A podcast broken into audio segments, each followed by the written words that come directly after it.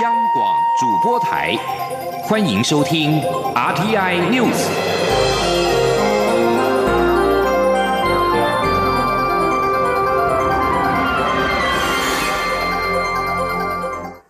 各位好，我是主播王玉伟，欢迎收听这节央广主播台提供给您的 RTI News。新闻首先带您关注，立法院交通委员会今天进行宜兰南方澳大桥断裂事件专案报告。交通部长林佳龙指出，目前十人获救，总共有六人罹难。交通部除了协调国军排除航道障碍，在今天上午十一点正式通航之外，也正在研拟相关的赔偿慰问办法。同时，责成台湾港务公司在今年底之前完成所属港区十六座桥梁的全面检测。今天，央广记者吴丽君的采访报道。交通部长林佳龙三号在交通委员会指出，目前在南方澳大桥断裂事件中获救的十人，还有两人重伤在加护病房。由于媒体报道船主泪崩，指控官员都在开会，林佳龙也澄清搜救一度暂停的原因。他说：“有关于搜救方面，我们当然还是不放弃，要持续进行。那目前因为其中三艘船有一艘已经被从三层压成一层，必须要切开。”船体来了解是否有压在船舱里面。那另外呢，在这个南方澳大桥下面的那两艘，因为我们现在要进行打通航道。哦，所以就先暂停，因为怕它一拉扯啊，影响到整个救援的安全。哦，因为还有整个那个拱桥啊，目前是有些倾斜。所幸立法委员陈欧珀质询到一半，林佳龙随即回报好消息，表示在国军弟兄不眠不休的努力下，航道已于今天上午九点二十分清通试航，并于周边标示及配套完成后，上午十一点过后即可正式通航。此外，关于于伤患以及船主的赔偿办法，以及其他渔民这两天因此无法出海捕鱼的损失，交通部也已和农委会渔业署及当地渔船工会协调，初步达成共识，也将从宽赔偿。至于大桥断裂原因，交通部除以认定航港局及台湾港务公司都有疏失，需负起责任外，林佳龙也已责成港务公司于今年底前完成港。区所属其他十六座桥梁的全面深入检测及改善，同时启动南方澳大桥的重建工程。港务公司董事长吴宗荣也表示，港务公司辖管十七座桥，南方澳大桥断了之后，还有十六座桥，扣除其中三座新建桥梁，还有十三座桥梁，当中则有五座桥已进行检验，八座未检验，将委托专业的。世溪工程顾问公司于三个月内完成这十三座桥梁的检测。中央广播电台记者吴丽君在台北采访报道。这起意外已经寻获五名外籍渔工的遗体，剩下最后一人终于是在今天上午十二点二十二分寻获，已经由船艇接驳上岸。这起断桥意外共造成六死十伤，罹难者皆为外籍渔工，有三名是菲律宾籍，三名为印尼籍。而行院院长苏贞昌今天在行政院会听取交通部报告之后表示，这次的受难者都是离乡背景来到台湾的外籍渔工，他又代表政府向受难的渔工表达哀悼之意。苏贞昌也指示运安会协同民间专业单位找出桥梁断裂的原因。苏奎也指示交通部与公共工程委员会盘点桥梁，找出潜在的围桥。而蔡英文总统今天受访表示，政府除了要要求相关单位厘清事故原因之外，也强调该负责的人都要负责，不会袒护。今天记者肖兆平的采访报道。宜兰县南方澳跨港大桥坍塌，阻碍了全港渔船进入航道。中华民国海军水下作业大队彻夜执行电焊切割任务，顺利在三号上午开辟一条宽十二公尺、深三点八到五公尺的航道。蔡英文总统三号出席中华电信五 G 试验与培训场域应用展示活动，会后受访时也主动提到航道打开的消息，并感谢国军、海巡等。相关人员的投入，蔡总统说：“我们今天早上已经把这个航道打开，让渔船可以开始呃离港哈。那在这个过程当中哦，我们非常感谢我们的国军啊，还有我们的海巡，还有很多的同仁的投入啊，那他们很辛苦，我们在这里也表达呃感谢之意。由于跨港大桥被质疑有二十一年没有做过检测，引起国人对老旧桥梁的安全疑虑。对此，蔡总统受访表示，他已经要求交通部务必彻底调查，保存证据，要让检调、运安会的调查可以顺利进行。同时，也指示所有单位都要配合。蔡总统说：“那么这件事情，我们务必要呃把整个事故的来龙去脉呃厘清哦。那同时呢，我们也会呃。”不会呃呃袒护哦，那相关应该要负责任的人都应该要负责好。至于全台老旧桥梁检测工作，蔡总统进一步表示，已经要求相关单位要在最短时间内提出计划并执行工作。如果有短时间内需要补强的桥梁，就要以最快速度展开工作。中央广播电台记者肖兆平采访报道。而关于这起事件的就责，交通部长林佳龙今天表示，断桥事件主管机关有疏失是事实，已经同意台湾港务公司董事长吴宗荣的口头请辞。继续关注的是两岸焦点。在中共建政七十周年的十月一号这一天，香港街头再现抗议人潮，却发生香港警方朝高中示威民众发射实弹。这起事件引起全球的关注。对此，蔡英文总统今天受访表示，政府对港警严重的用枪过当行为感到遗憾，并且呼吁香港政府应该尽快与民众好好对话，让香港社会恢复稳定。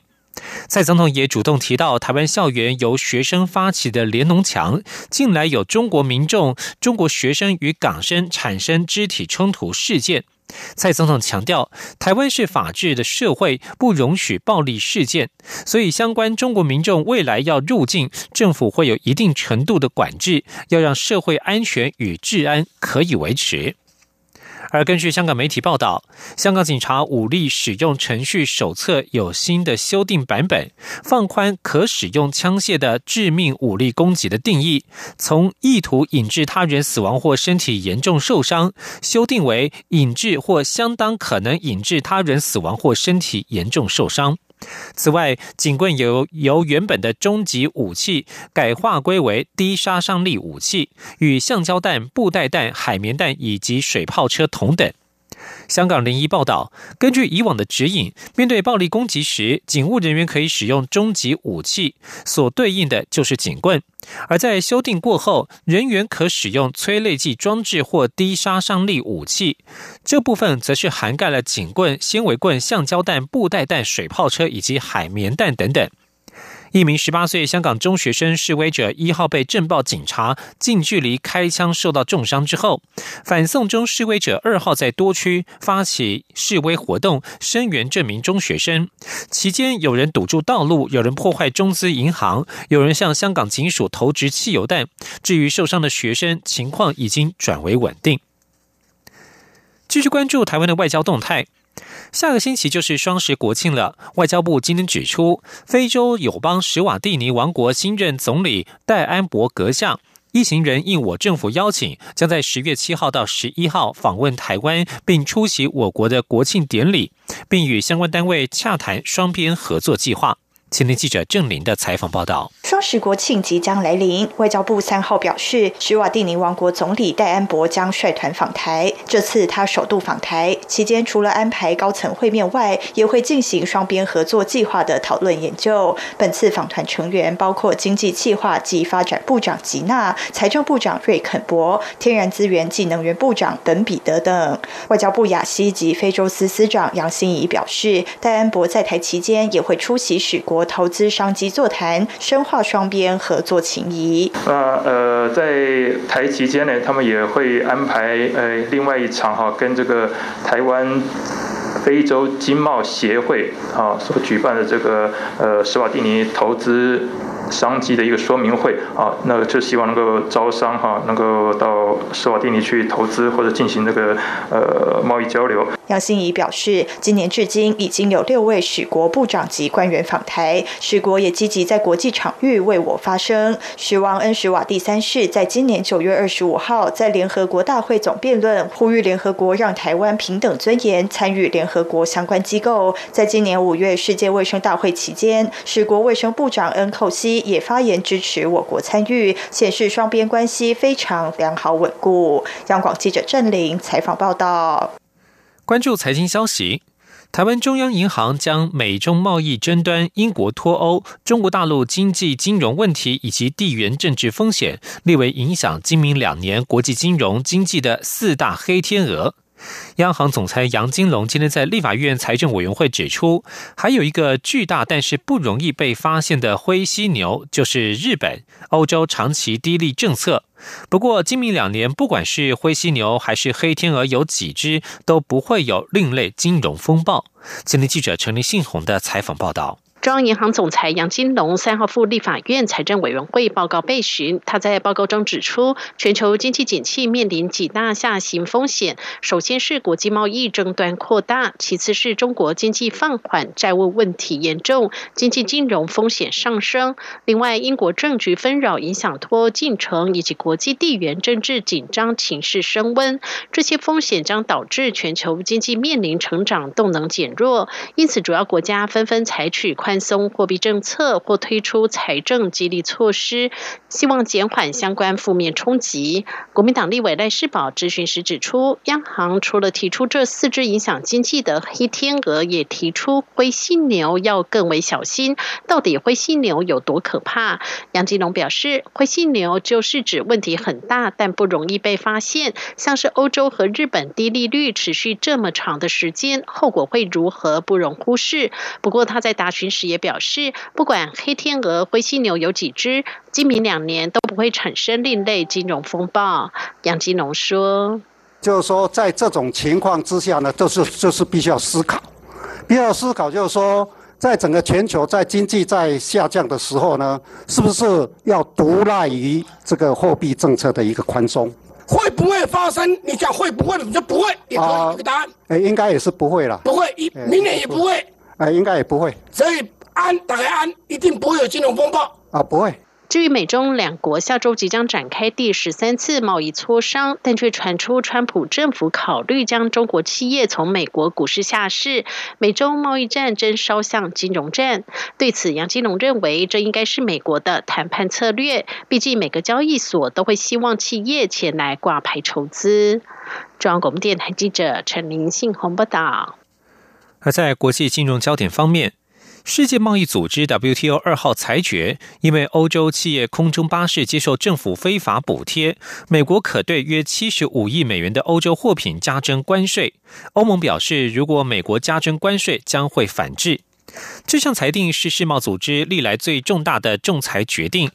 也堪称空中巴士与美国波音公司长达十五年争霸战划时代的一刻。此举恐怕将使得原本已经紧绷的美欧贸易关系更为紧张。事实上，波音与空中巴士长久以来互相指责对方接受政府的不当补贴，并且在世贸组织进行诉讼拉锯战。不过，二号的这项这项裁定已经无法再上诉，美方已经表示将从十八号起加征关税。苏格兰威士忌等欧洲商品恐怕将沦为祭品。欧盟当局表示，这将使得他们别无选择，只能以牙还牙。而世界贸易组织明年也将裁决欧盟对波音的申诉，可能会有相同的结果，因此争议还没有真正落幕。英国电讯报一号报道，英国首相强生新的脱欧计划将让北爱尔兰与欧洲建立特殊关系至二零二五年。这意味着北爱尔兰将至少到二零二五年会在很大程度上继续留在欧洲单一市场，但是北爱尔兰会与英国其他地方一起离开欧洲关税同盟。北爱尔兰民主联盟党大致上对强生的提案感到满意，不过强生提出的新脱欧方案，希望能够避免在北爱尔兰与爱尔兰之间边界进行通关检查。欧盟执委会主席容科对此表达关切。欧盟首席谈判官员巴尼也警告，脱欧协议还有很多问题有待解决。欧盟官员目前是很谨慎的，不去驳回这项提议，并且承诺将会继续谈判。强生明确表示，如果欧盟对提案不感兴趣，英国不会再进一步谈判，会在十月三十一号无协议脱欧。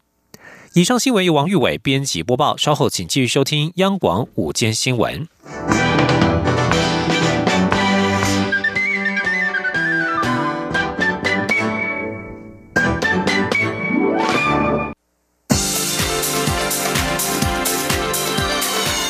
这里是中央广播电台台湾之音，欢迎继续收听新闻。欢迎继续收听新闻，我是陈怡君。来关心的是财经消息。经济部国际贸易局与外贸协会今天举办二零一九年美国商机日，邀来十九家的知名美商，其中不乏财经五百大企业与我国厂商洽谈。而在美中贸易战下，台美关系更加的紧密。贸协表示，这次商机成长一到两成是绝对可期。记者谢嘉欣的报道。美国商机日是促成台美经贸合作往来的年度盛事。今年商机日迈入第八年，外贸协会董事长黄志芳三号在美国商机日开幕时受访指出，美洲贸易战下，台湾供应链变成美国越来越重要的直接供应者。今年共邀来十九家美商，且很多都是位列美国财新五百大企业，包括年营业额高达一百一十亿美元的工业用品经销商。Granger，美国中西部拥有超过两百四十五间连锁超市的零售业巨头 Meyer，美国最大天然有机食品经销商 United Natural Foods 等，相信今年商机日成果会更胜以往。他说：“以现在的这个态势，还有今年来台采购的这些公司的重要性，成长一成到两成绝对可期。”经济部次长王美花则说：“今年一到八月，台湾对美国出超增加，这是我们要小心的事情。所幸美国同期对台出口其实也有增加，且美方也了解台湾对美出口成长是因为台商将生产基地搬回台湾所致，而非转口问题。”另一方面，针对较为敏感性的产品，美方也乐意向台湾采买。至于媒体问到台美自由贸易协定 FTA 洽签的可能性，王美花回应：美国参众议员都同意台美要更加紧密合作，包括签订 FTA，且民间也有相关意见。现在确实是一个比较好的时机。然而，美方手上仍有几件事让他们很忙碌，现在还谈不上将台美 FTA 洽签放进官方的行程表。不过，我方持续的表达意愿也会。有所帮助。中央广播电台记者谢嘉欣采访报道。尽管美国启动预防性的降息，而且市场也多所预期，美国联准会在今年底以前还会再降息一次。不过，中央银行总裁杨金龙今天在立法院备询的时候透露，从九月下旬的第三季里监事会议到目前为止，央行所掌握的经济资料都没有改变，因此央行没有打算降息，也暗示利率将连十四季维持不变。杨金龙说。以我们在上次的啊理事会哈，就是在九月九月的时候的那个理事会呢，到目前为止，我们还是啊，还是以目前我们的所掌握的一个资资料来经济资料来看的话呢，我们还是没有降息，还是没有啊，没有打算降息。好，这是到今年底，对，是那。杨金龙也表示，从市场的预测来看，美国联准会十月和十二月至少会降一次，降幅预估为百分之零点二五。不过，美国 Fed 在九月降息，从会议记录和其所发布的新闻稿来看，有很多杂音。有的认为不要降，有的则希望维持，但也有人说希望降息两次。至于 Fed 主席鲍尔强调，降息并非景气循环下行的调降形态，因此到目前为止，美国降息被认为只是预防性的降息。明年美国是否会降息，还要进一步观察。政治消息：距离明年总统大选和立委选举进入倒数百日的冲刺，而国民党与红海创办人郭台铭的整合问题仍然焦灼。郭台铭原本有意与国民党主席吴敦义会面，而且已经展开了幕僚作业。但是，郭台铭幕僚蔡庆瑜今天上午受访时表示，由于有许多的支持者反弹，让郭台铭觉得心疼与不舍，因此决定如果没有重大议题，暂时不与。吴敦义会面。记者欧阳梦平的报道。郭台铭幕僚永林基金会副执行长蔡庆瑜二号透露，郭台铭与国民党主席吴敦义都有意愿与对方见面，而且已进行幕僚作业，在两周后找时间会面。国民党也随即回应表示，郭台铭与国民党系出同门。都是中华民国派，两人会面什么都可以谈。不过，蔡庆瑜三号上午受访时表示，郭台铭是因为已经跳脱蓝绿，五党一身轻，所以可以陆续安排与之前无法见面的老朋友会面，希望在国会能有更大的力量推动他提出的政策。但是这项消息公布后，有至少五百名郭粉退出粉丝团，让郭台铭心疼与不舍，因此决定如果没有重大的议题。郭吴两人暂不会面。他说：“很多这个郭粉、铁锅粉哦，他们其实还蛮担心的，然后呃情绪比较激动。嗯，至少有五百人都已经退团了。那早上郭台铭先生知道这样的消息之后，他觉得很心疼，他也觉得很不舍，因为这些都是支持他的力量。他希望这些支持他的力量能够永远当他最强的后盾，所以他就觉得说，如果这么支持他的人。”呃，对于这个会面有想法、有意见，他觉得没有很重大的议题的话，吴国会可以暂时不要碰面。至于是否有与国民党总统参选人韩国瑜会面的可能，蔡庆宇表示目前没有这方面的规划。他并指出，郭台铭一直强调他对韩国瑜本人没有多大的意见，只是有个媒体长期支持韩国瑜，对郭台铭进行不实且不公平的报道。这个情况从初选到现在都没有解决，加上韩国瑜也一直没有说清楚对中国的态度，这两个很大的问题隔在郭韩之间，而且。目前两人也没有见面的必要。中央广播电台记者欧阳梦平在台北采访报道。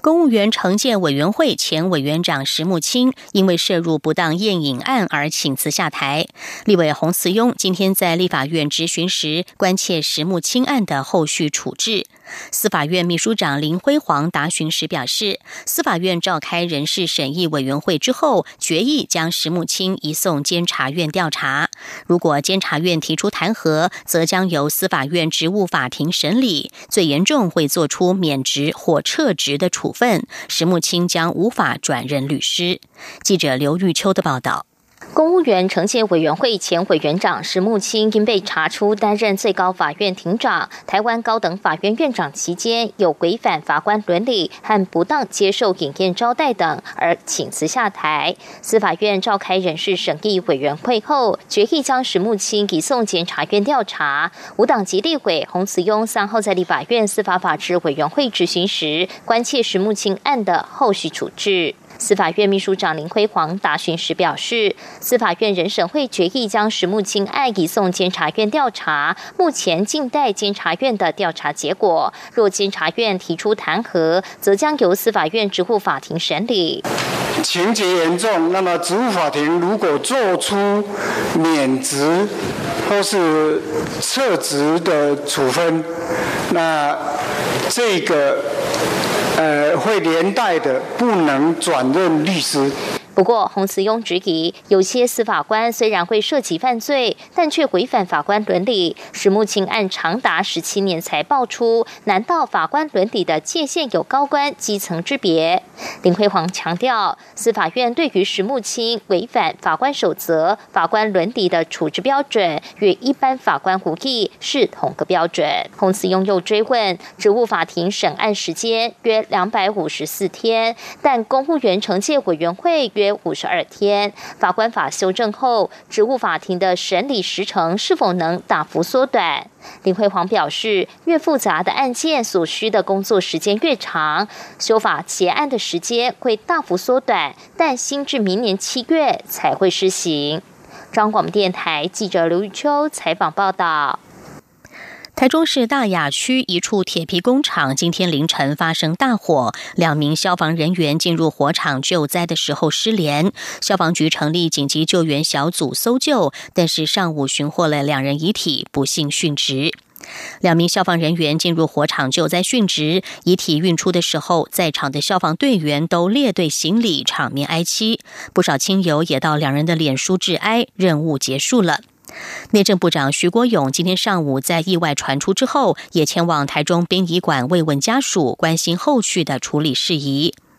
蔡英文总统今天除了表达哀痛之外，也要求从优抚恤，并且指示相关单位进行检讨，让消防人员可以安全的执行任务。记者肖兆平的报道。三号凌晨，台中市大雅区一处铁皮工厂发生大火，造成两名消防人员殉职，引起社会关注。蔡英文总统三号出席中华电信五 G 试验与培训场域应用展示活动，会后面对媒体询问时，蔡总统对此表达哀痛与不舍，并表示内政部长徐国勇已经赶往现场，且要求从优抚恤。蔡总统说：“那我们已经要求对于家属呃提供最好的照顾啊，也从优要抚恤啊。”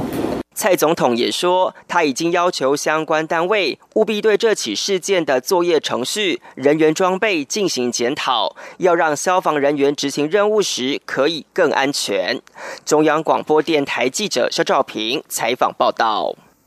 关心国际消息，梵蒂冈与美国二号举行捍卫宗教自由座谈会。美国国务卿蓬佩奥点名批判中国。